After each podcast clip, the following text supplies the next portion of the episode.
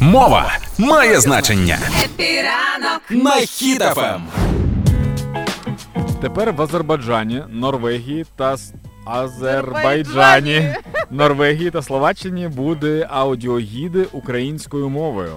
Тобто тепер можна піти на піти на екскурсію самостійно і послухати все в навушниках? Це так працює? За такою схемою звичною? Так, але я не знаю, чи на всі екскурсії, тому що, наприклад, е, Олена Зеленська сказала, що, наприклад, в історико-художньому заповіднику Гобустан це в Азербайджані. Угу. Там є така штука. Так.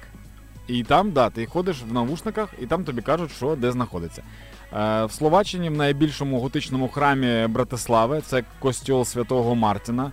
Е, там теж ти ходиш в навушниках і, і все про це слухаєш. А в Норвегії, в Осло, е, на автобусному турі Осло Hop and Hop of Bus та в музеї Фрама з унікальною експозицією. Причому не настільки багато з'являється і не часто з'являються новини про україномовні гіди, але виявляється, що станом на вже а, таких україномовних гідів 50 у різних 32 країнах, що теж не може не тішити. А ще враховуючи те, що наша продюсер нашого шоу е, Олена Зінченка, вона фанат полярних експедицій, вона може поїхати трошки дешевше, наприклад, в Норвегію в Осло, і там сходити на цю екскурсію. Е, Нагадую, музей Фрама, там експозиція присвячена полярним експедиціям. Мгм. І там вона все зрозуміє українською. Але мені здається, що буде такий момент, коли вона буде слухати в навушниках і щось викрикне, тому що виправила щось.